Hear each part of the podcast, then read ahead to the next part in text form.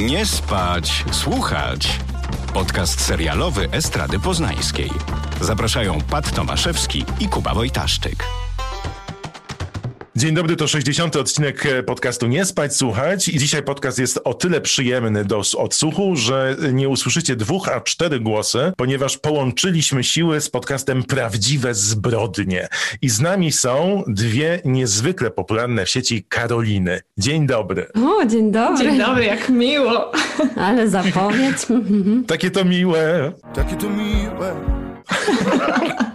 Kuba też jest. Kuba, odezwij się, pozdrów słuchaczki, słuchaczy. Ja się najbardziej cieszę, że będziemy o trupach rozmawiać. A czy nie uważasz, że wtedy super by było przetłumaczyć True Blood jako True Blood po polsku? Nie? Okej, okay, tak, dobra. To, to, bardzo dobrze. Łączymy się z dziewczynami z podcastu Prawdziwe Zbrodnie, by powiedzieć wam i właściwie doradzić tytuły kryminalne, które obecnie w polskich streamingach warto zobaczyć. Usłyszeliśmy o, właściwie poprzez Aleksandrę Skrabę, którą bardzo serdecznie pozdrawiamy z Sexify'a, o tym, że dziewczyny również miały możliwość posłuchania naszego podcastu i zaproponowaliśmy, bo też znamy podcast dziewczyn, by połączyć siły i wybrać tytuły, które warto w tym naszym polskim świecie zobaczyć. Nie spać, słuchać.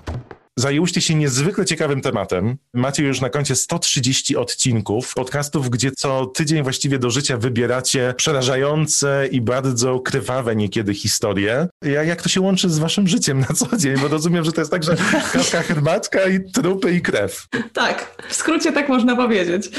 Bo w żaden inny sposób chyba się nie łączy poza jakimś zainteresowaniem e, takimi sprawami. To jest sposób dla nas na spędzanie wolnego czasu. Tak, lubimy czytać o, o morderstwach i o krwi i o trupach, tak. A co jest w tym takiego fascynującego? Oswojenie się może ze strachem w jakiś e, sposób, z tym, co e, się dzieje, o czym się słyszy, to na pewno. No i dreszczyk emocji, nie? No, tak. I ludzka było... natura, jaka jest pokręcona. Tak, żeby nie było wszystko tak kolorowo, no to zawsze fajnie sobie przypomnieć, że jak wyjdziesz z domu, to zawsze może ktoś ciebie zamordować. A macie jakiegoś takiego ulubionego e, psychopatycznego mordercę, tudzież psychopatyczną morderczynię? Na pewno, no. Ja o mam Boże. dużo, przyznam. Jakie trudne. Z największym sentymentem. Kocham tę rozmowę, kocham. Podchodzę do y, syna sama chyba. Mm, A, bo, bo Nowy Jork, no no fajnie, no wszystkie filmy gdzieś z nim w tle też są świetne, także... Znaczy... A możecie powiedzieć tak słuchaczom i słuchaczkom naszym, kim jest Syn Sama i, i z czego zasłynął? Ojej. I może najważniejsze, w jakich na przykład, nie wiem, filmach czy serialach się pojawił. Bo mnie się kojarzy y, z Mindhunterem, jeżeli dobrze y, pamiętam. Tak, tak, on tam też ma y, krótki epizod, ale jest, rzeczywiście. Mhm. Teraz jest y, też na Netflixie jakiś tam nowy dokument, Synowie Sama. Tak. Ale no co, Syn Sama działał sobie tam chyba na przełomie lat 70., 80. w Nowym Jorku i ym, zabijał niestety ym, pary, które na przykład sobie siedziały w samochodzie, żeby się tam ukryć i pocałować. I on mhm. podchodził ym, do nich i po prostu strzelał takiego headshota i uciekał. Także okay. no, okropny człowiek oczywiście, ale jakaś taka duża wokół niego legenda się stworzyła, mhm. czy, czy on jest jakimś, uważał się za jakiegoś syna diabła, pisał jakieś listy mhm. dziwne mhm. do prasy, do policji. No także taka ciekawa postać. Znaczy na tle takim oczywiście mówię tutaj kulturowym, prawda? Tak, nie, tak, tak. nie w kontekście, że chciałabym go poznać. Bo jesteśmy tutaj w tak. podcaście, wasz podcast jest taki krytyczno-filmowy, więc może nie wszyscy słuchacze będą w stanie zrozumieć, dlaczego my tak mówimy, prawda? To nie jest tak, że fascynujemy się seryjnymi mordercami. Trochę. Nie, nie, absolutnie, trochę tak. No, myślę, że to jest tak, kiedyś z Kubą też poruszaliśmy temat i odpowiadaliśmy na pytanie, bazując na wszystkich y, felietonach i badaniach, dlaczego ludzi fascynuje zbrodnia. Kuba wyczytał super badania dotyczące tego, że ludzie uwielbiają oglądać i słuchać historie, których oni nie biorą udziału. Mm-hmm. I wyobrażać sobie, że, że to ich nie spotyka, albo potem wyobrażać sobie scenariusze, co by zrobili i jakby próbowali wyjść z danej sytuacji, wiedząc, jak ona źle się kończyła. Ja tam lubię.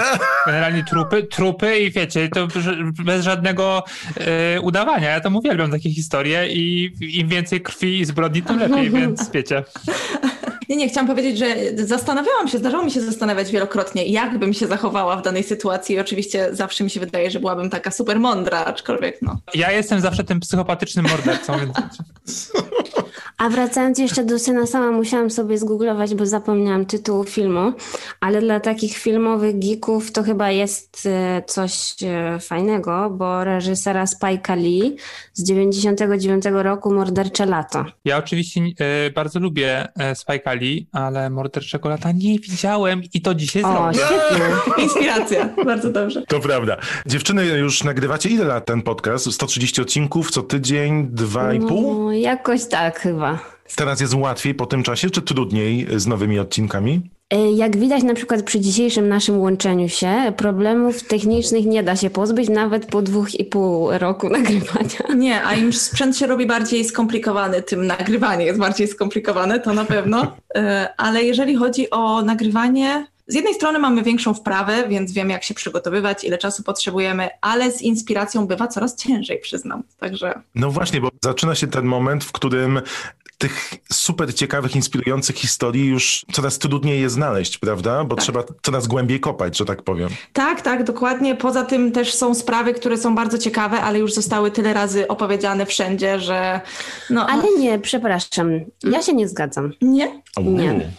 Nie, no bo na przykład w ostatnim e, odcinku, czekajcie, bo to wyjdzie w niedzielę, nasz odcinek będzie w środę, czyli parę dni później możemy zareklamować siebie, pa, zapraszamy. U, super. No to A ja, w trzy- 131 odcinku Tak. Prawdziwych Zbrodni, ekskluzyw. będzie historia, która wydarzyła się w latach dwudziestych XX wieku. No i do tej pory jeszcze jakby o niej ja nie opowiedziałam, a wydaje mi się, że jest ekstremalnie interesująca, bo opowiada o kobiecie, która trzymała swojego kochanka na strychu przez tam 10 lat. Co to za spoiler? No, no ale dobra. No, E, no, ale w sensie, że no, przez te 130 odcinków nie dotarłam do tej sprawy i tak wydaje mi się, że jest taka wow i na pewno bardzo popularna i tak dalej, więc... Ale dłużej szukasz, no nie powiesz, że nie. Ja zdecydowanie dłużej szukam teraz, może też dlatego, że mniej rzeczy wydaje mi się interesujące, bo już tyle spraw opowiedziałyśmy, że dużo bardziej mm, mi zależy na e, jakichś takich ciekawych niuansach może e, i przez to... Tak, bo to jest takie, że o, nowa sprawa, o, zabiła nożem i patelnią. Dobra, nie, to już było. To coś ciekawszego, coś ciekawszego.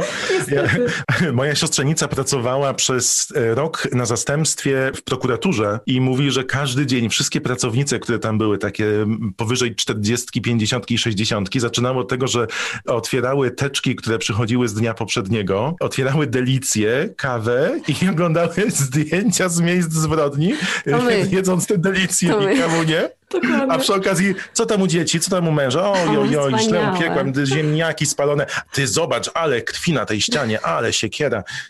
No tak, no bo ludzie lubią sensacje, nie? Jakby to jest takie, przecież też to się, wszystko się bierze nie tylko ze zbrodni, ale też tych wszystkich ploteczek, to wszystko jest takie ulepione, powiedziałbym, z jednej gliny. Ja bardzo lubię na przykład te wszystkie historie tych psychopatycznych morderców, którzy dostają tysiące listów na Mhm. przykład do więzień, e, od tych wszystkich fanek najczęściej, to jest fascynujące. Na przykład do Mansona, to jest pierwsze super dziwne, a po I do drugie Bandygo w jakiś też przecież. fascynujące. No, albo na przykład te wszystkie, czytałem taką Bandy książkę Czarnego.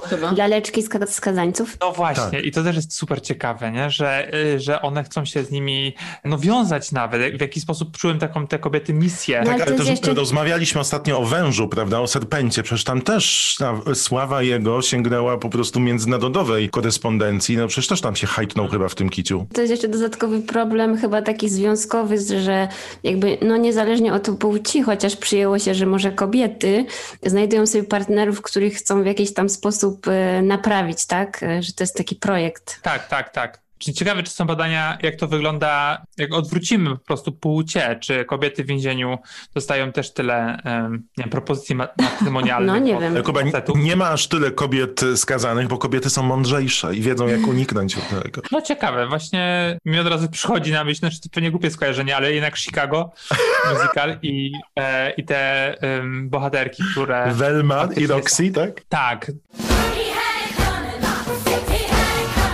no, że często są to zbrodnie, nie wiem, no bo facet na przykład e, pozostając w tym heteroseksualnym świecie okłamywał albo zdradzał, albo no właśnie to jest jakaś taka zbrodnia, nie wiem, w afekcie. Niekoniecznie musi być zaplanowana, tak jak właśnie w przypadku tych wszystkich psychopatycznych morderców, którzy mm, no, gdzieś do kultury wchodzą. Albo mają poczucie jakiejś misji do wykonania. No tak, no bo kobiety zazwyczaj nie no. popełniają na przykład, nie wiem, seryjnych przestępstw na tle seksualnym, zazwyczaj. prawda?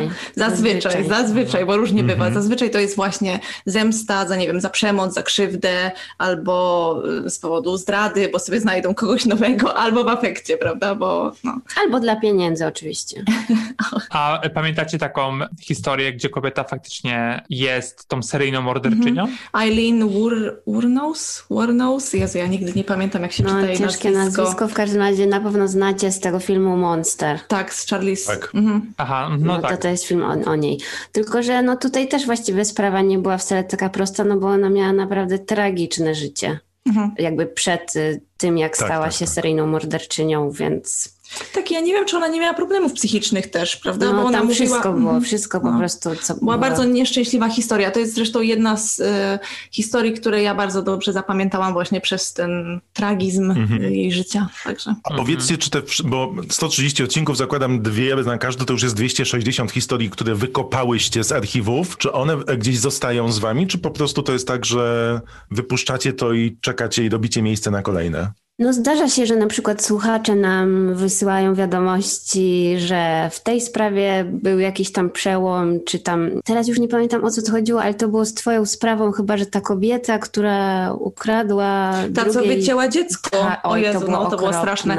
Nie pamiętam. Co zrobiła? Tak, kobieta y, napadła inną kobietę, poznała ją chyba przez internet na jakimś forum dla przyszłych matek, czy coś takiego i napadła ją, wycięła jej dziecko, ta matka się wykrwawiła i ukradła jej to to dziecko. No. Z brzucha, Kocham. nie? No, tak, tak. I to było w Australii. historię. Z tego, co pamiętam dobrze, tak? Ja, ja myślę, matko, co jaka historia, a Kuba, kocham, wspaniała historia. Wspaniała, od razu serial, po prostu dzień tak, dobry. dokładnie, no.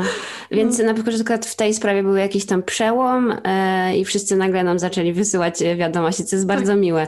W sumie ja przyznam, że ja nie śledzę tak na bieżąco, nie googluję sobie codziennie, co tam się wydarzyło z tym i z tym, prawda, no bo to za dużo tego. Ale jak czasem coś właśnie wpadnie, w sumie nasi słuchacze nam bardziej w tym pomagają. Tak. Oni są wspaniali pod tym względem. Nic im nie umknie, także um, o wszystkim nas informują. Ja się właśnie zastanawiam, jak prowadzisz taki podcast w tematyce, w jakiej to robicie, to jak wyglądają wasze wyszukiwarki, wasze ulubione Oj, strony i generalnie jakby ktoś z zewnątrz co wam, po, miał, wam po... tak NSA zobaczyć, nie, nie, przeszukajmy, zobaczmy jak, jak wygląda ich życie w internecie, to... Ja się tego Co wam algorytm, algorytm poleca? Tak, co podpowiada. Ale to jest zabawne, że o tym wspominacie, bo jakiś czas temu podłączyłam, e, tam zalogowałam się moi, u moich dziadków na telewizorze, tam swoje konto podpięłam, żeby mieli mhm. dostęp do różnych rzeczy i, i ostatnio ktoś z nich wszedł na YouTube, a tam same dokumenty o mordercach. Straszne. Więc niestety, niestety tak, no. Myślę, że to jest dobry segway, żeby przejść do naszych... Mm, tak, ja jeszcze chciałem tylko podpytać, bo dziewczyny mm, obecnie są we Wrocławiu, my jesteśmy w Poznaniu i Poznań z Wrocławiem zawsze dobrze żyje, a czy w momencie, w którym googlujecie i szukacie, widzicie jakieś rodzime historie, czy te nasze rejony są relatywnie spokojne w, w temacie prawdziwych zbrodni? Nie, nie, na pewno nie są spokojne, zresztą ostatnio w sumie dużo było w wiadomościach jakichś tam przykrych historii, właśnie też i z Wrocławia, ale nie, my nie, w ogóle nawet nie myślimy o sprawach polskich, bo jest na to miejsce na YouTubie.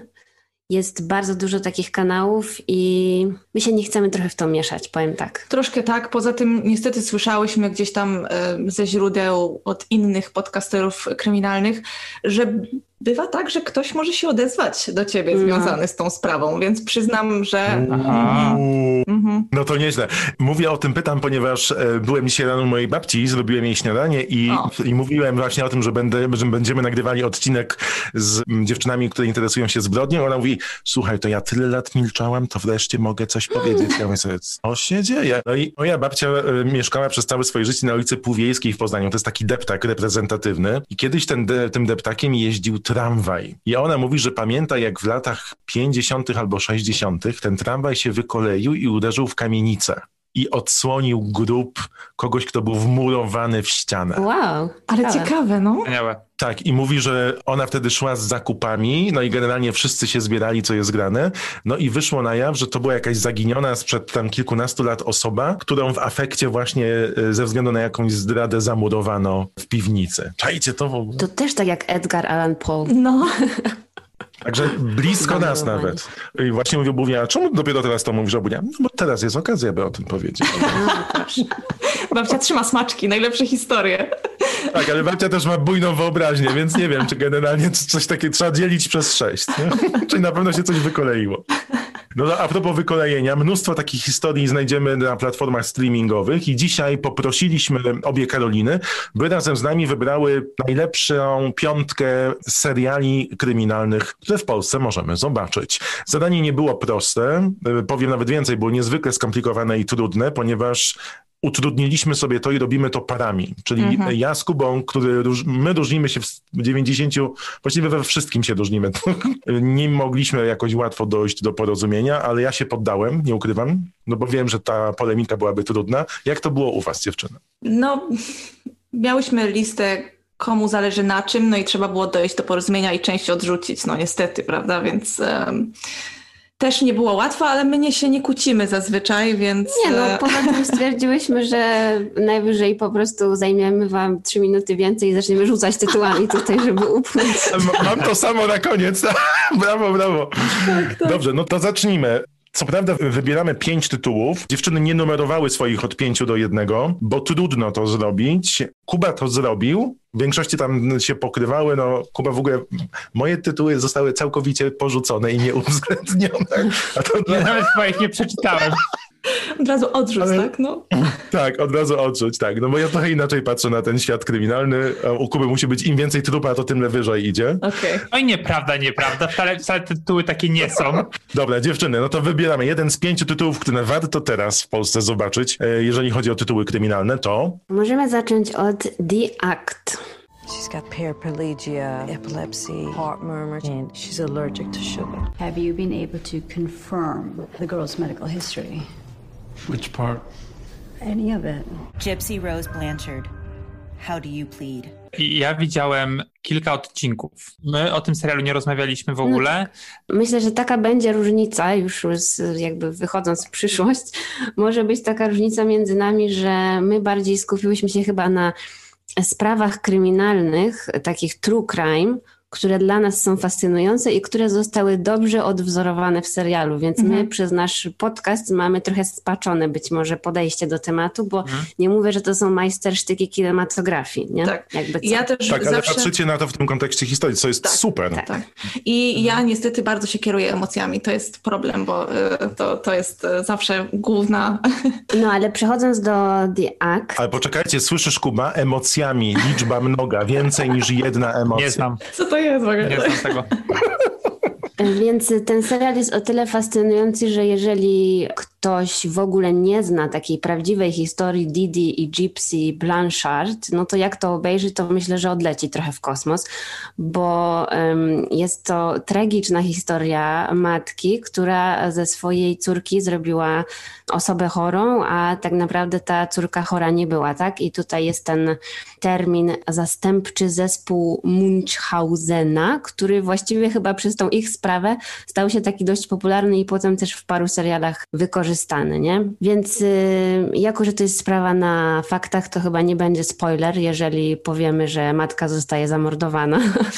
No, no i wiadomo, jak ciekawie ta sprawa się rozwija, jak ta córka Gypsy właściwie dochodzi z powrotem do odzyskuje właściwie siebie, swój rozum, nie wiem, takie jasne myślenie, to jest no ciekawe. Bardzo dużo laurów i gratulacji odbierała Patricia Arquette No za swoją kreację w, w tym limitowanym serialu. Tak, i ja też bardzo lubiłam tą dziewczynę, która grała Gypsy. Joey King, ona się nazywała. Naprawdę też uważam, że super zagrała w, w tym serialu. I w ogóle ta jej obsesja y, księżniczkami Disneya i to jakieś takie dzi- dziwna estetyka y, jakoś do mnie przemówiły. Tak, ją odkrył Zach Braff, zbierając pieniądze na swój film. To jest młody twórca filmowy, który zrobił powrót do Garden State, grał w Scraps, Młody. chorzy doktorzy, no był młody. Ja doskonale już znam chorych 50 lat. doktorów, oczywiście. Tak, no oczywiście. Eagle! I e, Zach Braff nie mógł uzyskać od żadnego ze studiów filmowych pieniędzy na realizację swojego filmu, w którym właśnie Joey e, grała jedną z ról, więc zrobił crowdfundingową zbiórkę i to była pierwsza zbiórka na świecie, która zebrała pieniądze na cały film. Film nazywał się Wish I Were Here. Poprosił The Sheens, by napisali do niego piosenkę. Tam wystąpiła Kate Hudson. Film stał się w Stanach e, bardzo popularny. No i właśnie dzięki niemu Joey zobaczyli producenci, zaczęli obsadzać ją i ona teraz jest naprawdę wielką gwiazdą. Myślę, że słusznie, bo ma talent, znaczy według mnie oczywiście. Ja oczywiście mam inne zdanie niż wy wszyscy. Ja bardzo nie lubię tego serialu, tak e, wręcz.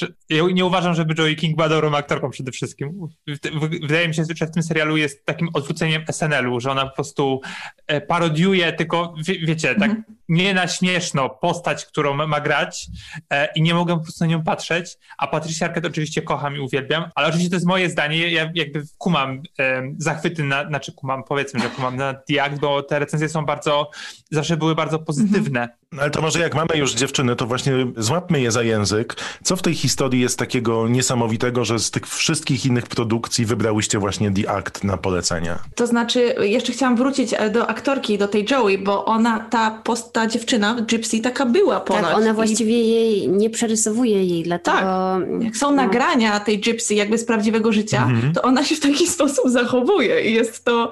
No właśnie, czy, czy jakby nie daje od siebie za bardzo, tylko naśladuje ją. Tak, coś może być w tym, tak, tak. Mhm. Co, dlaczego go wybrałyśmy? Wydaje mi się, Ty że dlatego, chciałaś. że, y, że życie po prostu pisze najlepsze scenariusze i y, producenci y, podchwycili historię i myślę, że bardzo dobrze. To znaczy, sporo też filmów wyszło na temat tej sprawy, ale czy ten serial był potrzebny? Właściwie nie wiem, czy był potrzebny, ale na tle tych wszystkich dokumentów.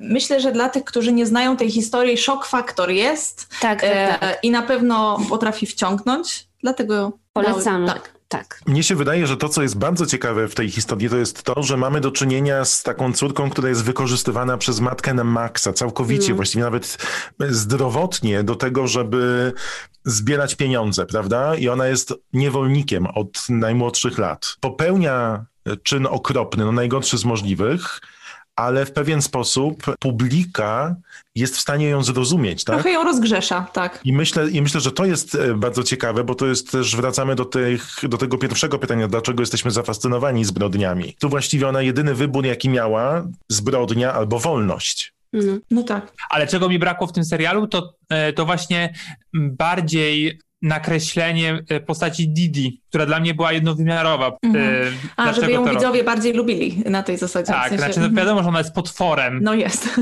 i to jest okropna postać i to właśnie wydaje mi się, że też dla mnie to jest taki większy problem, ale też mam tak, że ja nie mogę z nastolatkami po prostu sympatyzować albo z dzieciakami, bo mnie to od razu, już to, to mnie wnerwia i pewnie dojdziemy do Mer, co dla mnie jest głównym po prostu takim, taką rzeczą, która, y, przez którą nie mogę przeskoczyć i, Mhm. i ta laska na tym wózku mnie zupełnie nie interesowała, Mhm. tylko bardziej ta matka. No, ale to już jestem ja. To mimo wypowiedzi Kuby, The Act e, polecamy, żeby zobaczyć, zaznajomić się z tą historią i samemu podjąć de- decyzję, właściwie zdanie, czy poszło to w dobrym kierunku, e, czy nie. No właśnie. To co, Pat, to y, może my przejdziemy do, tak na szybko, bo gadamy o tym co tydzień, o z Easttown. I can feel it happening again. Like panic, like this expectation from people to be something I don't think I'm good enough to be. What's going on? I didn't know when you asked me before. I swear I didn't know. What didn't you know? Bo rozumiem, że dziewczyny też lubicie ten serial. Śledzimy z zapartym tchem, tak. tak. No i jest coś takiego, że faktycznie kogo bym nie znał, to wszyscy ten serial oglądają. No i zacząłem się zastanawiać, dlaczego tak jest, bo on jest dla mnie dobry, w sensie Kate Winslet jest super, Jean Smart jest ekstra, y, wspaniale jakby ze sobą dialogują i to jest zabawne, trochę straszne, ta historia też jest ciekawa, bo, no bo posz- poszukiwanie mordercy zazwyczaj jest fajne, takie w sensie trzymające w napięciu i możesz sobie tam zgadywać, kto zabił, kto nie zabił, Ale czy ten serial byłby popularny, jeżeli w tym samym czasie byłoby więcej podobnych tytułów? Co to za pytanie, Kuba, w ogóle jest? No nie, no, dlatego, bo, bo na przykład ten ostatni odcinek, bo ten ostatni odcinek był beznadziejny. Nieprawda. Zgadzam się. Był, ja te, mi się też nie podobał. No. Był zdecydowanie inny niż piąty, bo piąty nam po, postawił poprzeczkę niezwykle wysoko i to ostatnie 10 minut zbudowało tak emocje, że wszystko, co inne by szło po nim, od razu idzie w dół i faktycznie jest dużo gorsze niż piąty. No, Coś ja bym nie powiedziała. Ja byłam wryta i tak o, i potem jak się już ten odcinek skończył, to przez godzinę potem się zastanawiałam, ale co, jak, tak, jakaś taka układanka po prostu w głowie, co oni jeszcze wymyślą. Tak, no, i ja dokładnie miałem to samo co ty. Natomiast emocjonalnie on idzie w dół, bo wiadomo, że po takim wielkim Mhm. wzlocie trzeba uspokoić trochę e, publiczność, żeby przygotować na finałowe Ale nie zwroty zanudzić. akcji.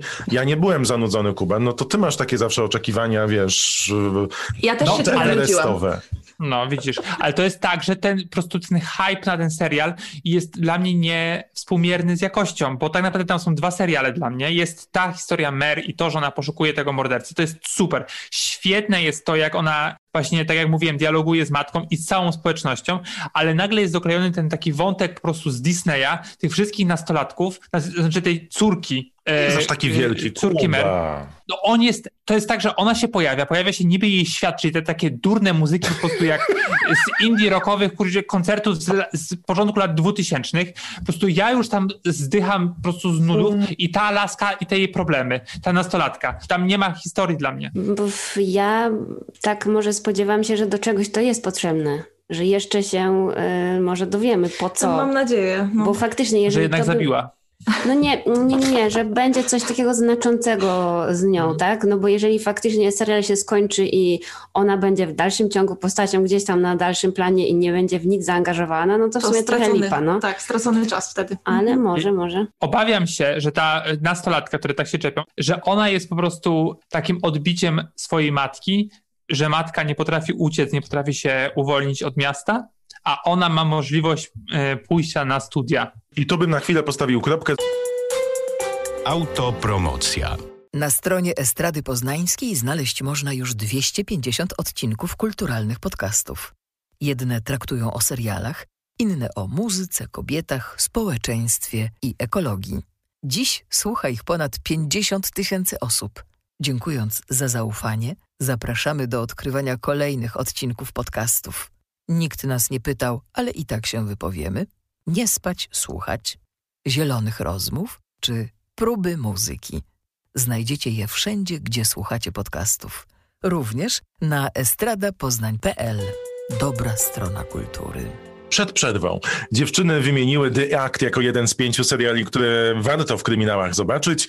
My polecamy Mare z Easttown. Wspólnie oglądamy. Jesteśmy po szóstym odcinku. Kuba jak zwykle hejtuje nastolatki i tym razem zaryzykował kontrowersyjną opinię, że ten szósty odcinek był okropny. Jedna z Karolin się z nim nie zgadza, druga mówi, masz rację. To teraz myślę, że najważniejsze. Kuba już się załamał. To było jak wstęp do barw szczęścia. Trochę tak. Sabina znowu sięga po butelkę. Czy ją dotknie? Do brzegu. Do brzegu, tak, bo, bo nigdy nie skończymy. E, dziewczyny, kogo typujecie? Jako takie specjalistki od kryminałów, to jest tym killerem. Powiem szczerze, że ja jako specjalistka od kryminałów zawsze wstrzymuję się za sądami i nie lubię się bawić w takie gry, Żeby się nie popełnić błędu. Tak. Ty masz jakiś typ? Bo w sumie nawet nie gadałyśmy o tym. Uuu, Ale poczekajcie, powiedzieli, tak? Kto jest tym mordercą, czy ja czegoś, coś ominęłam? nie. Szósty odcinek kończy się tym, że Mer idzie nad rzekę, No. gdzie dwóch braci łowi ryby i serial wskazuje, że być może jeden z nich jest... Aha, no to ja, ja myślałam, że on po prostu nim jest, jakby zaufała mi. A ja nie ufam i ja myślę, że coś tam jeszcze się wydarzy. Nie Znaczy, no, na to liczę. oczywiście, o, znaczy oczywiście, dobra, no to na dzień dzisiejszy, no to tym tam mordercą jest ten Billy, tak? Czy jak mu tam? Tak. Ale y, no rozumiem, że tam jest tyle wątków i tyle jeszcze jakichś zagadek do wyjaśnienia, na przykład z tymi okropnymi nastolatkami, po co oni te dzienniki palili i tak dalej, i tak dalej. No i ten drugi brat też nie wydaje się... Ten drugi e, brat jest dziwny, tak? W no. ogóle nie wiem po co rzucili kiedyś, że on ma jakiś romans, jak w ogóle jakby po co to było, nie? Wszystko idzie w kierunku Billiego, ale mówię sobie, mm, to by było za łatwe, nie? Prawda? Szczególnie, że nie zdradzają, kto jest na tym zdjęciu. Wiemy, że jest nieuczciwy, więc ja sobie jestem bardziej przekonany do tego drugiego brata. No ale zobaczymy, co ten finał przyniesie. Ja myślę, że ta przyjaciółka Mer, właśnie żona tego brata, który zdradza, O, mnie to tak wszystko skołowało, że ja chętnie poczekam i zobaczę, która z waszych teorii się sprawdzi. To prawda, no najlepiej by było, gdybyśmy wszyscy mieli rację, nie? Jak w modelstwie w Orient Expressie. Każdy tam ją zabił po kolei w ogóle.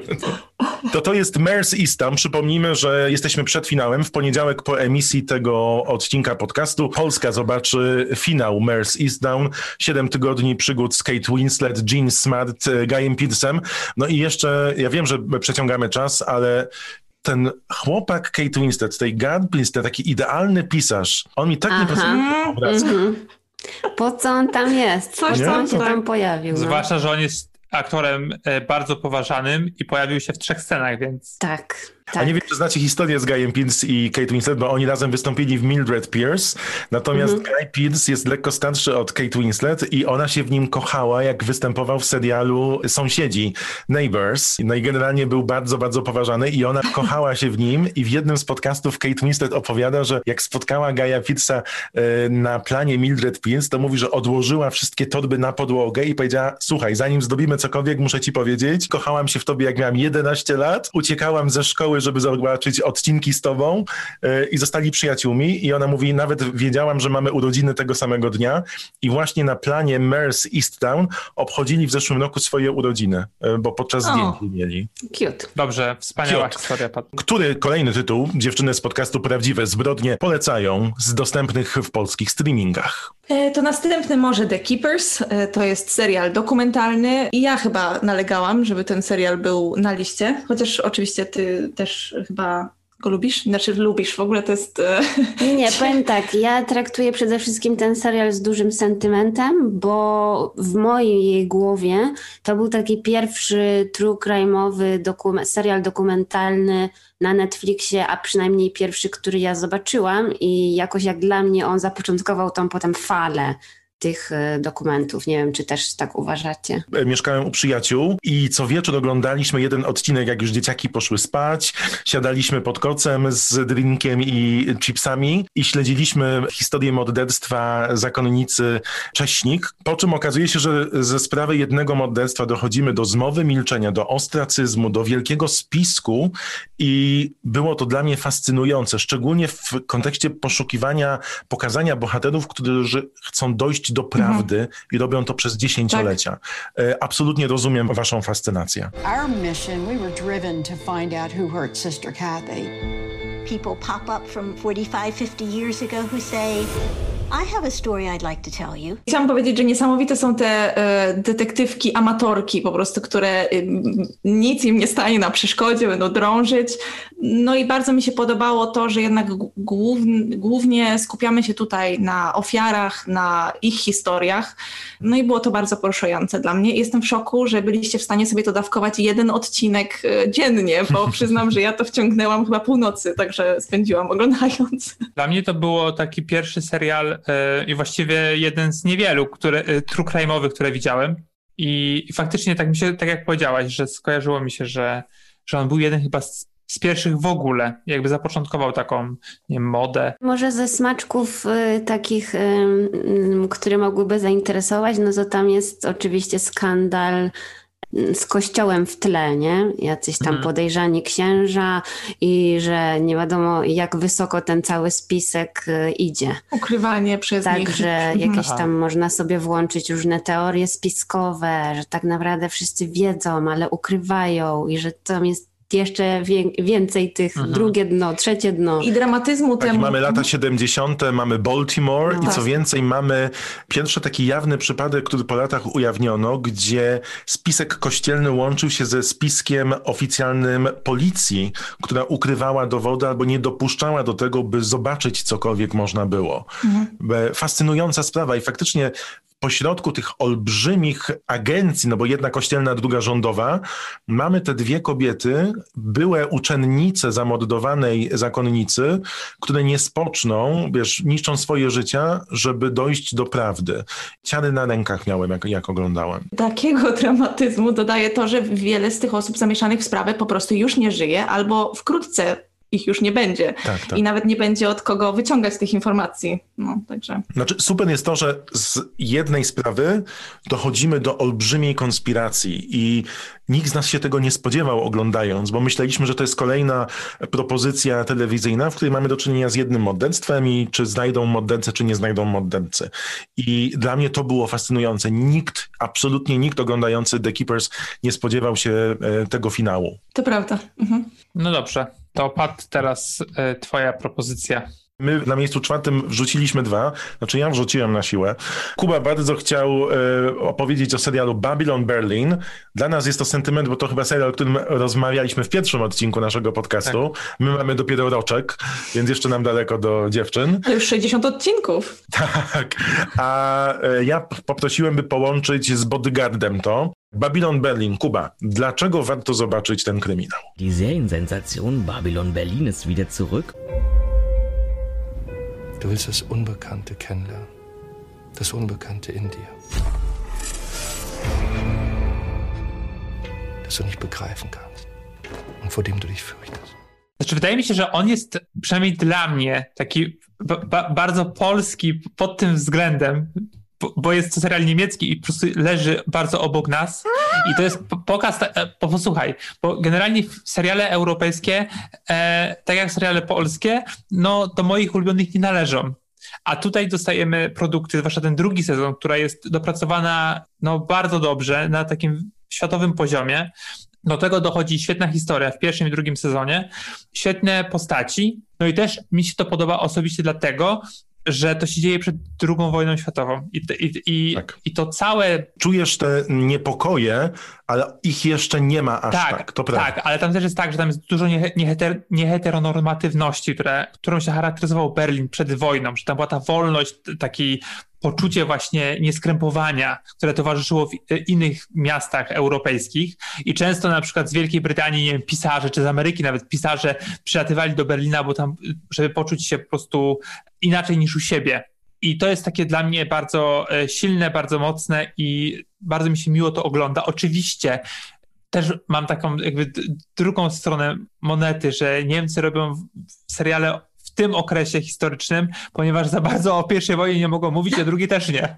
Więc, e, więc żeby pokazać pozytywnych bohaterów, e, którzy nie są zamoczeni w ten nazizm, późniejszy, no to muszą wybrać ten okres. Ale to jest no, bardzo fascynujące. Ale patrz, znaleźli rozwiązanie. A czy y, Karoliny oglądały Babylon Berlin? Właśnie wiedzą? nie, już dopisałam do listy, nie widziałam tego e, Nie, właśnie jak nam powiedzieliście o tym tytule wcześniej, to ja przyznam, że nawet nigdy chyba nie słyszałam tego tytułu w ogóle. Po to prostu... Kuba w dwóch zdaniach, o czym opowiada? Głównym bohaterem jest y, Girion Rad, który e, przybywa z małej niemieckiej miejscowości do Berlina i zostaje główny, nie głównym komisarzem, ale chyba głównym detektywem.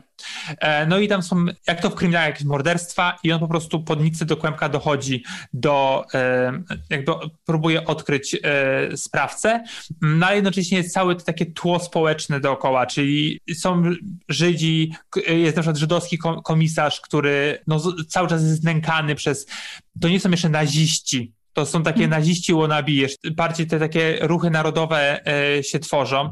Mówiąc pokrótce, historia jest fascynująca, bo też w niezwykłym czasie bardzo mało jest rzeczy, które opisują ten czas, kiedy rodzą się te wszystkie niepokoje i, i te mroki, które potem ogarnęły Europę. A przy tym wszystkim mamy prawdziwych bohaterów, którzy są fascynujący do oglądania i do meandrowania w tym świecie. I to jest też dobre z punktu widzenia kryminalnego. Jest to świetnie zrobione, mimo że to jest serial europejski, jak mówi Kuba, tak blisko naszej granicy, czyli mógł się otrzeć o to, jak Polacy robią Prawie seriale, polski, ale na szczęście... Tak? Prawie polski. Prawie polski, tak. I to jest Babylon Berlin, który bardzo gorąco polecam. Dla mnie też to było bardzo przyjemne odkrycie na czas pandemii. I muzyka jest świetna. I naprawdę myślę, że fajnie będzie tym, którzy nie znają tytułu, poznać coś zupełnie nowego, a jednak blisko naszej granicy. Mhm. No i Pad jeszcze e, chciał opowiedzieć o Bodyguardzie. Bo też pomyślałem, że skoro europejski, to można pokazać brytyjski serial, w którym pojawia się Rob Stark i wspaniała Keely Hughes. Mm, Bodyguard stał się hitem telewizji BBC. Pierwszy odcinek przyciągnął prawie 10 milionów widzów i to jest jeden z niewielu seriali, gdzie kolejny odcinek generował milion więcej widzów. Czyli ludzie tak polecali ten serial, że nowi widzowie włączali kolejne odcinki i dołączali do grona fanów. On jest opowieścią zamkniętą, opowiada historię gościa, który zostaje przydzielony do opieki nad panią minister. E, on ma wspaniały szkocki akcent, mówi do swojej matrony mam, co oznacza proszę pani. Stany Zjednoczone, kiedy oglądały ten serial, myślały, że on mówi mam, czyli mamo.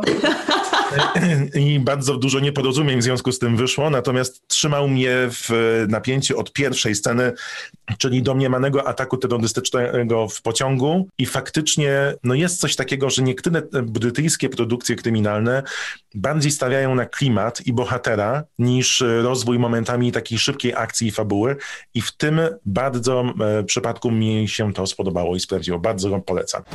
That doesn't require apologizing for the past. Did you mean what you said? I don't need you to vote for me. Are we facing a state of emergency? Only to protect me. Rest assured, Mum. Stay down! Widziałyście dziewczynę? Znaczy właśnie ja jestem, e, trochę zdziwiłam się e, tą rekomendacją, bo ja zaczęłam to kiedyś oglądać, bo to chyba jest na Netflixie, tak? Tak.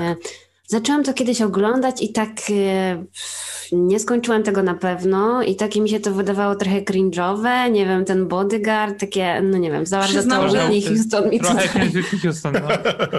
Ale ja miałam dokładnie tą samą sytuację z tym serialem, że po tym jak widziałam, no przyznam, na Instagramie ludzie się tym jarali, wszyscy tam, a mm -hmm. dzisiaj no.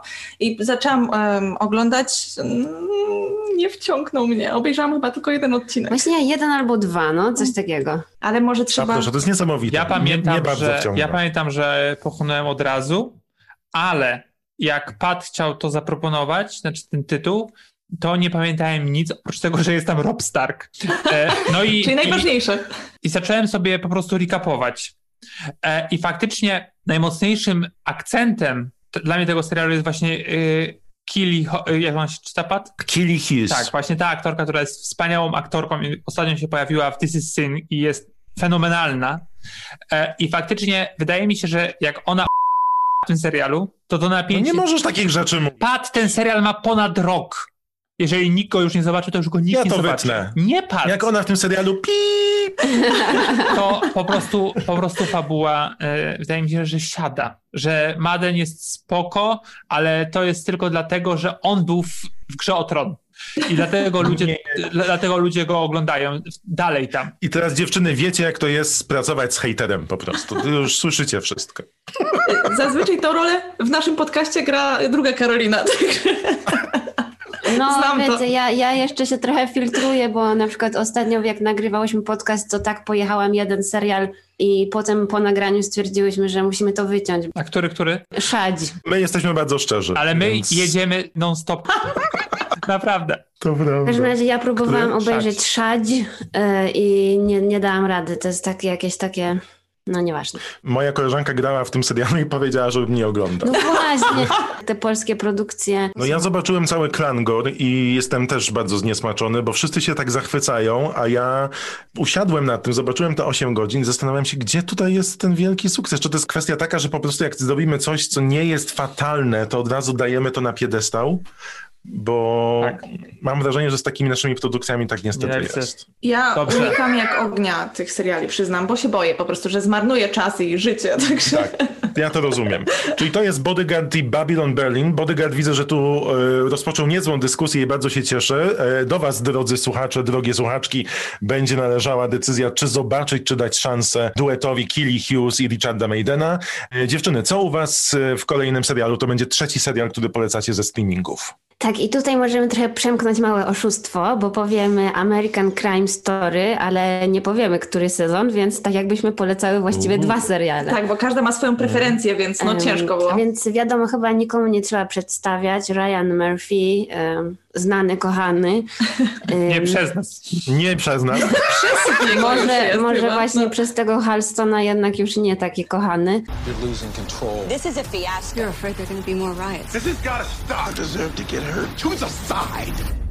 The People vs. O.J. Simpson. Wspaniała produkcja i pierwszy sezon i drugi. Pierwszy sezon jest o sprawie O.J.a Simpsona, czyli no wiadomo, sprawa, która w Stanach chyba była najgłośniejszą jakąś taką sprawą karną ever w historii. I wspaniałe jest to, że w tym serialu y, fabularnie pokazują y, właściwie od y, kulis, nie? jak to się wszystko rozgrywało, od strony prawników, jak wyglądała praca nad tym procesem. Tak, mój ulubiony wątek tego serialu to jest Marsha Clark, ona się tak nazywa, ta pani Tak, prokurator. tak, mhm. Sara tam jest wspaniała, kocham ją Mhm. i to jak e, przedstawiali, jak ona przeżywała, co o niej prasa wypisywała, no to, to No. chyba zdobyło moje serce, e, dlatego ja wolę zdecydowanie pierwszą część American Crime Story.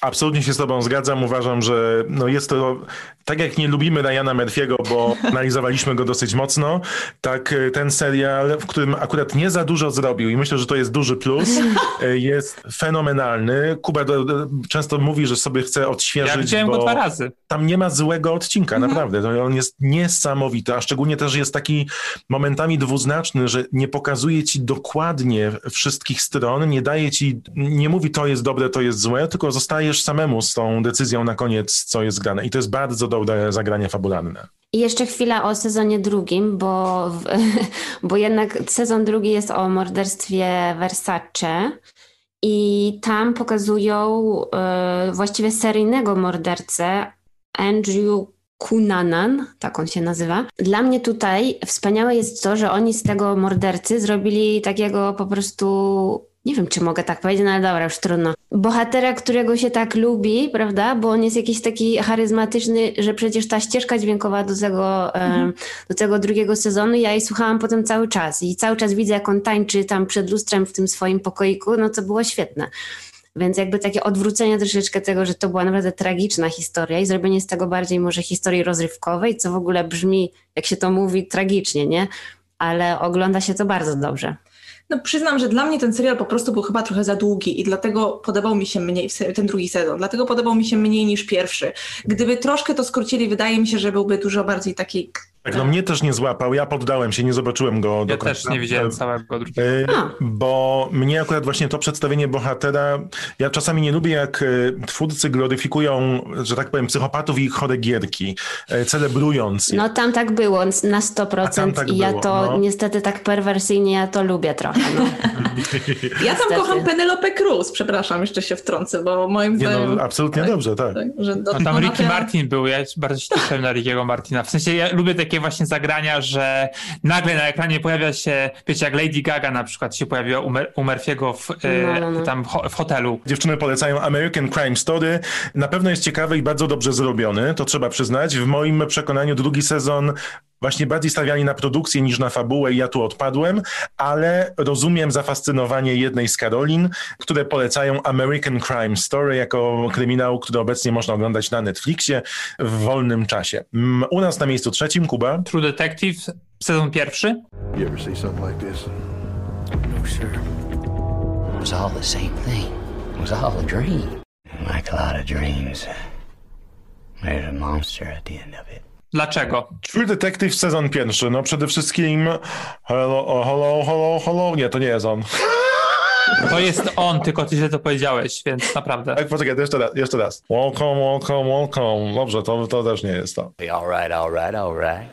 Czyli to jest serial, który tak naprawdę e, pojawił się w 2014 roku i zmienił trochę e, podejście do seriali kryminalnych. Odrodził, można tak powiedzieć, taką miłość właśnie do kryminałów, do historii kryminalnych, e, takich premium. Matthew McConaughey, e, no to było taka początek jego, e, no jakby pokazał drugą twarz, że już nie jest Odrodzenia, nie? Tak, komediowym aktorem, tak, tak, tylko... tak. A ładnie powiedziała to Karina, odrodzenie. Tak. Super. No i to właśnie no ta historia też była wciągająca i to wszystko było, to zakończenie w ogóle cały czas mam w pamięci. Tam też był taki jeden odcinek pełen akcji. Dodajmy, że pomysłodawcą i scenarzystą serialu Detektyw, a właściwie pierwszego sezonu, który polecamy, bo drugi jest fatalny, jest Nick y, Pizzolato. Ja tam przypomnę, że tam była historia dwójki detektywów, którzy pracowali nad sprawą dziwnych morderstw w Luizjanie w połowie lat 90.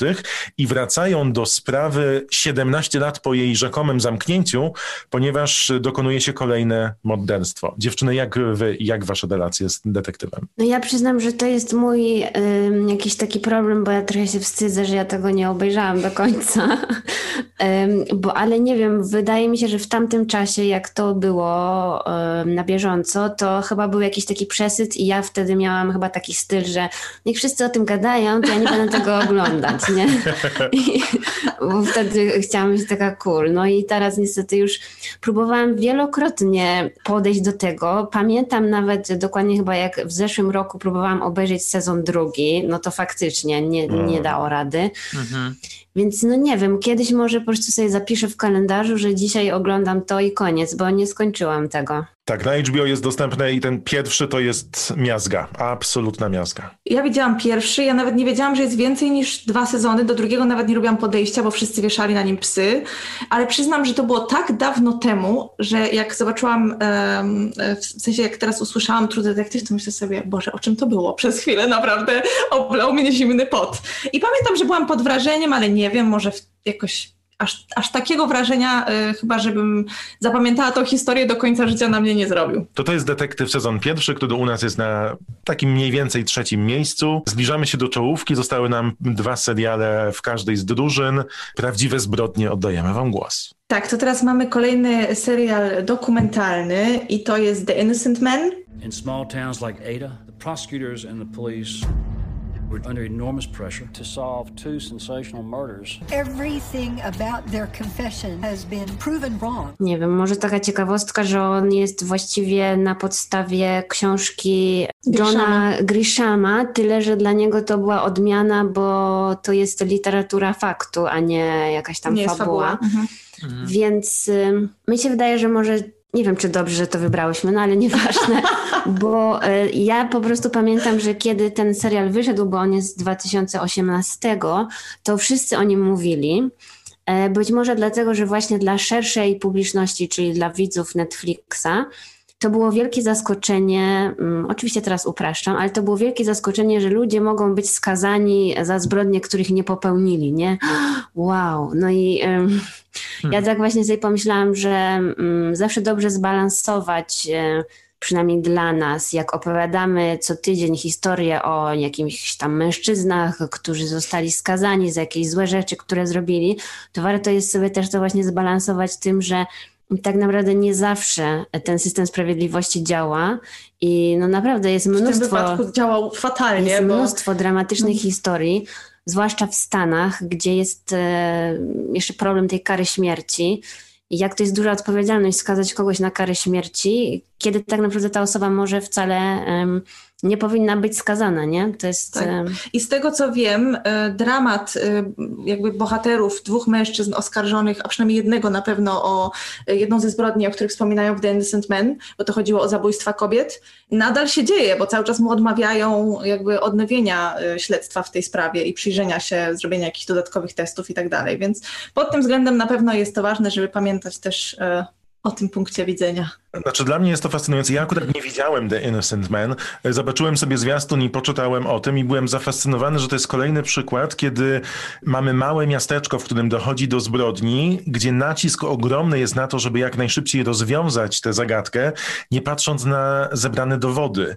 I faktycznie jak poczyta się troszkę i zrobi większy research, to widzisz, że te dowody nie wskazują na dane osoby. Policjanci wymus wymuszają na podstawie snu chyba w jedno tak. zeznanie, po to tylko, żeby zamknąć, żeby nie poszło to dalej do okręgu, do hrabstwa, że sprawa jest nierozwiązana. No i idą dalej, a morderca sobie chodzi kilkadziesiąt lat i, i żyje spokojnie. Tam nie zgadzało no się nic. No to jest z jednej strony jest tak, jak powiedziała Karolina, świetne do oglądania, z drugiej strony ufasz temu wymiarowi sprawiedliwości w pewien sposób, a tu się okazuje, że korupcja i nieuczciwi ludzie w nim pracują i nawet nie możesz na to liczyć w tych najtrudniejszych sytuacjach. Natomiast w zwiastunie jest piorunujące jedno zdanie, że jak blisko był pan kary śmierci i goście mówi pięć dni. No właśnie. Dobrze, to przejdźmy do następnego. Kuba tutaj Zero już emocji. maraton zaczął uprawiać. Ja tego, ja tego nie widziałem. To może zróbmy teraz przerwę, bo akurat No. e, pójdziemy na dwójkę. Na dwójkę w sensie Broadchurch. To musi zostać, to musi zostać. To, to Ale niech zostanie. Autopromocja. Odkryj duety i teledyski Estrady Poznańskiej. Nowe piosenki Ani Rusowicz, Iwony Skwarek, Wczasów, Ostrowskiej, Bloków czy Adinowaka. Posłuchaj za darmo. estradapoznań.pl Dobra strona kultury. Przed przerwą mówiliśmy, że czas na dwójkę. Chodziło o drugie miejsce na naszej liście, czyli e, serial Broadchurch. Kubo, dlaczego tak wysoko? Bo on leży u podstaw powstania na przykład e, Merseystown. Ta historia e, kryminalna dziejąca się w małej miejscowości, gdzie wszyscy się znają, wszyscy coś o sobie wiedzą, no jest w jakiś sposób fascynująca. Where were you on the night of Danny's death? Explain to me why that's a relevant question. Explain to me why it's not. Is there anything you want to tell me now? Is Danny all right? To, że z każdym odcinkiem wychodzą kolejne brudy, które wyciągają wspaniała Olivia Colman, która wtedy została przedstawiona szerszej publiczności, e, no i też ekstra David Tennant. Tutaj ten casting jest po prostu mistrzowski, bo oni dogadują się ze sobą e, rewelacyjnie. I jest taka już klasyczna historia kryminalna, że praktycznie w każdym odcinku jest takie, y, jak to się mówi, zbijanie nas z tropu jako widzów, że podkładają nam po prostu kolejne postaci, które mogą e, czy mogły zabić e, tego dzieciaka. Mm, A jednocześnie no, okazuje się później, że tego nie, nie robią. No i ten jakby ten morderca jest taki nieoczekiwany, nieoczywisty, Powiązane z bohaterami, co jest bardzo ważne Tak. w tych opowieściach. E, Tam też dodajmy gra Jodie Whittaker. To jest w ogóle niesamowity serial, bo zarówno Jodie, jak i David Tennant grali Doktora Who i zaprzyjaźnili się bardzo mocno na planie właśnie Broadchurch. Zresztą na planie Broadchurch też David Tennant wpadł na pomysł zrobienia swojego własnego podcastu. David Tennant Does a Podcast. I pierwszymi gośćmi są właśnie Olivia Colman i Jodie Whittaker. E, A serial z kryminałów jest rzeczywiście fascynujący nie tylko tą historią małomiasteczkową, ale właśnie bohaterami, którzy nie są idealni. To nie są fantastyczni detektywi.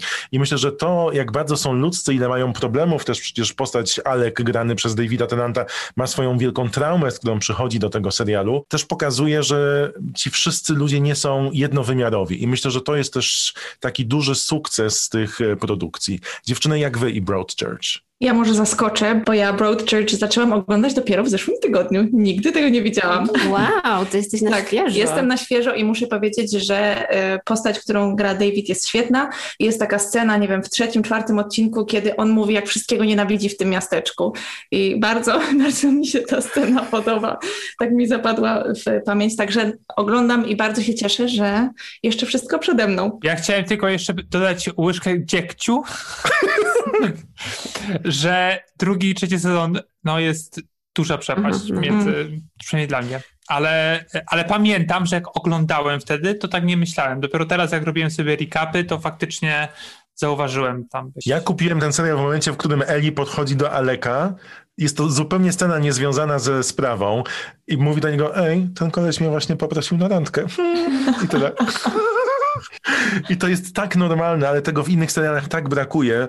To są zupełnie, absolutnie prawdziwi ludzie i to, dlatego mi się to tak świetnie oglądało. No i oczywiście mamy zbrodnię, która też mocniej dotyka, bo tam jest w pierwszym sezonie morderstwo 11-latka przecież, więc to też zawsze jakoś działa mocniej. Kuba, bardzo ci dziękujemy. Wiemy, że musisz uciekać. Dziewczyny, bardzo dziękuję, że zgodziłyście się e, u nas wystąpić. E, Przepraszam, że już muszę uciekać, ale no gonią mnie sprawy. Oczywiście. Kuba jest E, no w cukierni i musi odebrać ciasto.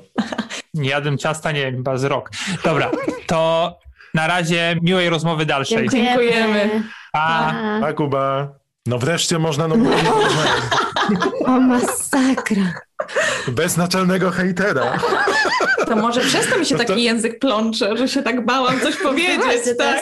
teraz będzie mogła, wiesz, luźno pogadać. Chyba No ja tak. chciałam e, tylko jeszcze powiedzieć odnośnie Broadchurch, że ja pamiętam, że ja to chyba oglądałam, jak to e, wychodziło jakoś tak w miarę na bieżąco, więc to było jakoś wieki temu.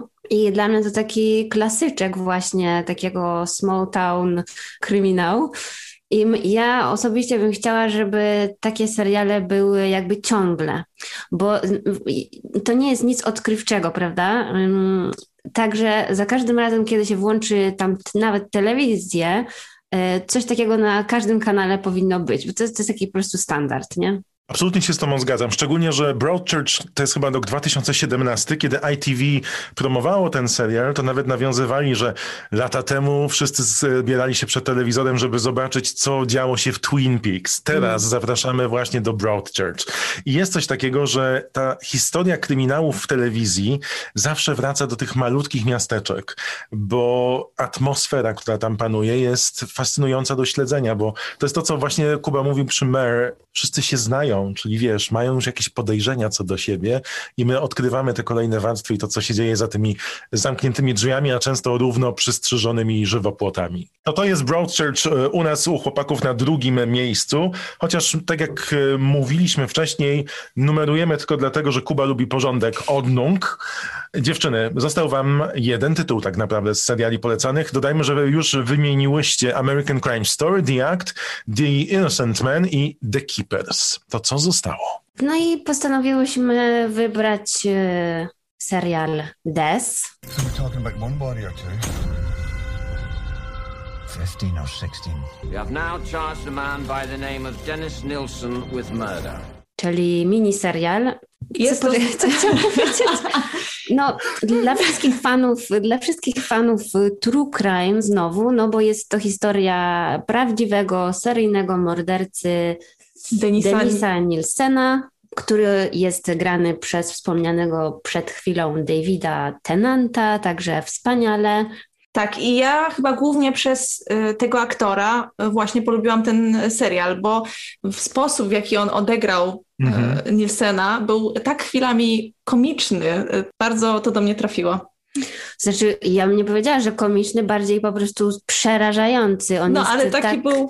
Ja po prostu po obejrzeniu tego serialu, ja bym się bała go spotkać na ulicy. W sensie on tak świetnie się wcielił w rolę tego naprawdę obrzydliwego seryjnego mordercy, no bo jeżeli e, nie wszyscy wiedzą, no to on po prostu mordował e, młodych e, chłopców, czy tam e, młodych mężczyzn i po prostu spędzał z ich zwłokami czas u siebie w domu. Ale nie było dla ciebie w tym, y, bo jakby jak sobie przypominam ten serial, jak on siedział z papieroskiem na przesłuchaniach i tak od Tak. niechcenia mówił takim spokojnym głosem, to było chwilami aż tak y, Ale oczywiście... domyślam się, że ten seryjny morderca taki był. Tak, tak, oczywiście. Ja tak, teraz... i to jest najbardziej przerażające, że on nawet nie podnosił brwi, opowiadając o tych najgorszych No. rzeczach.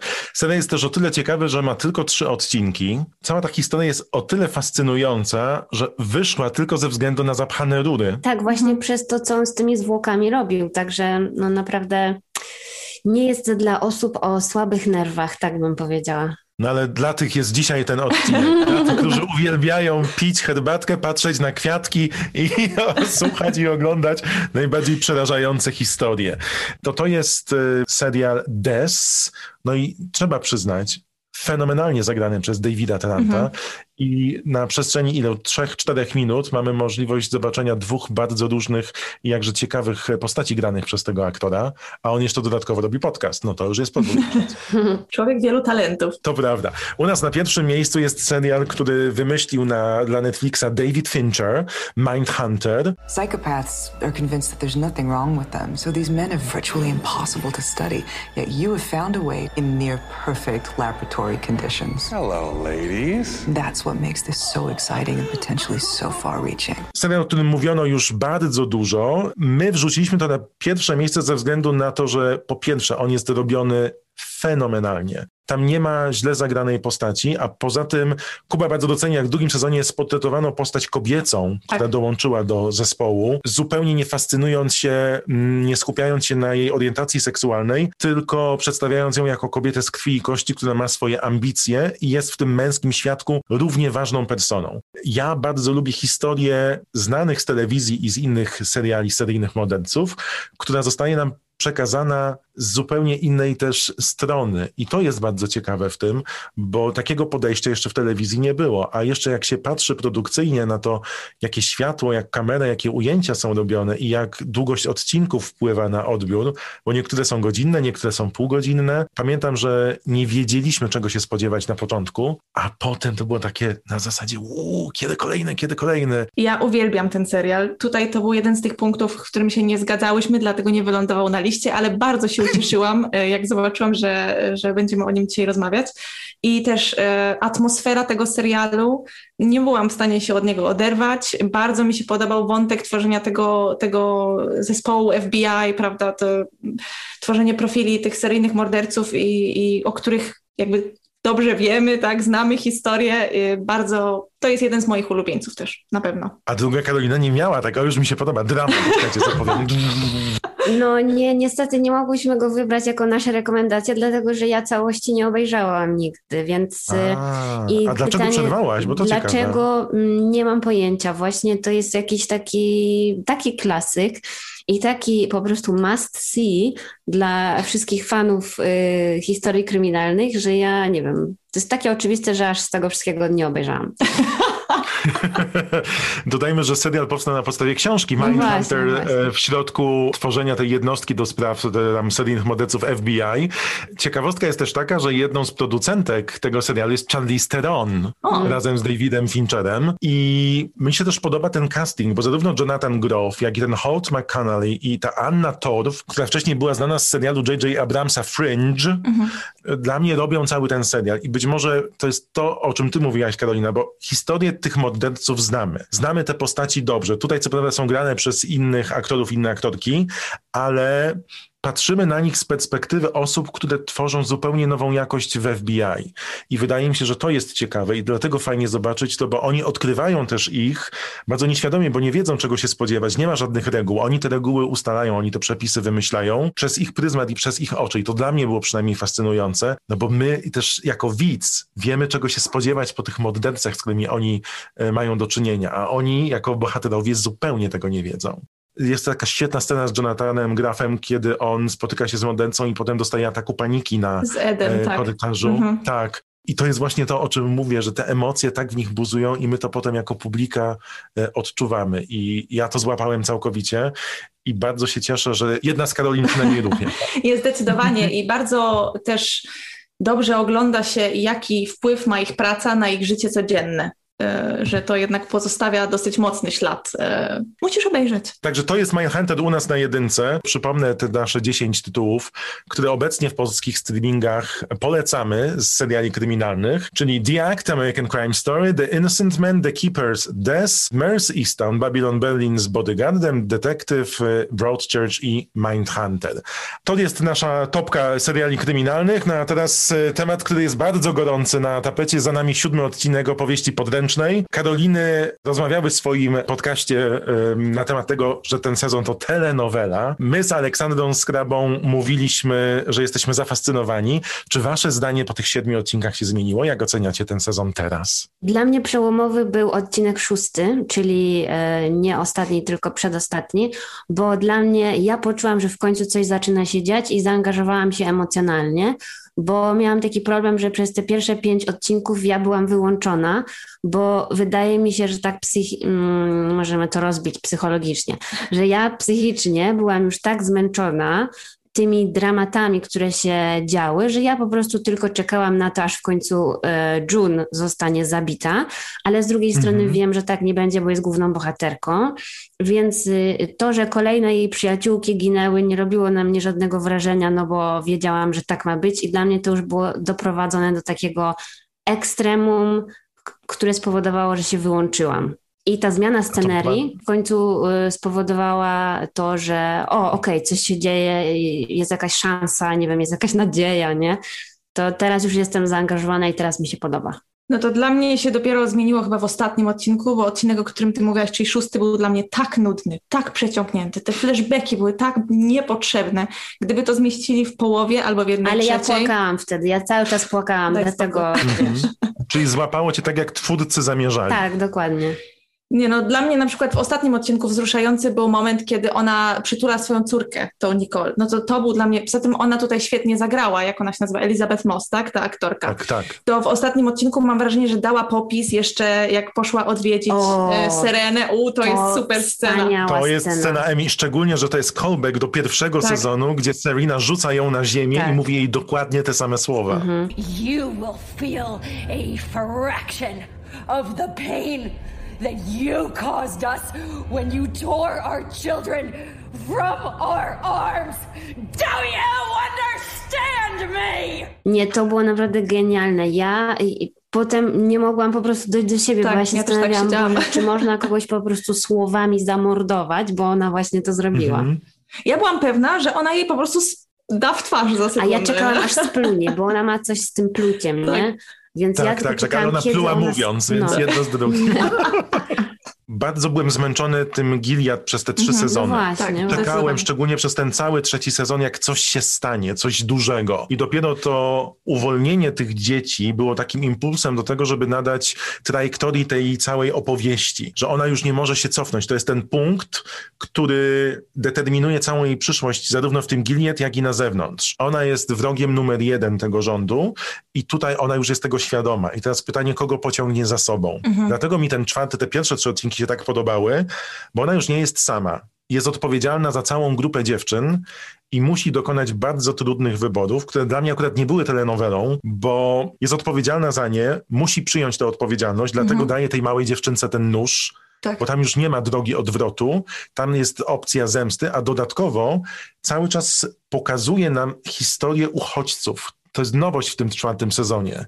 Czyli ktoś, kto ucieka po ogromnej traumie Mhm. z tym całym PTSD, t- czyli tym stresem pourazowym, musi poradzić sobie ze wszystkimi emocjami, a jednocześnie kierować ludźmi, wybrać jakąś drogę dla siebie, być odpowiedzialną za kilka innych osób.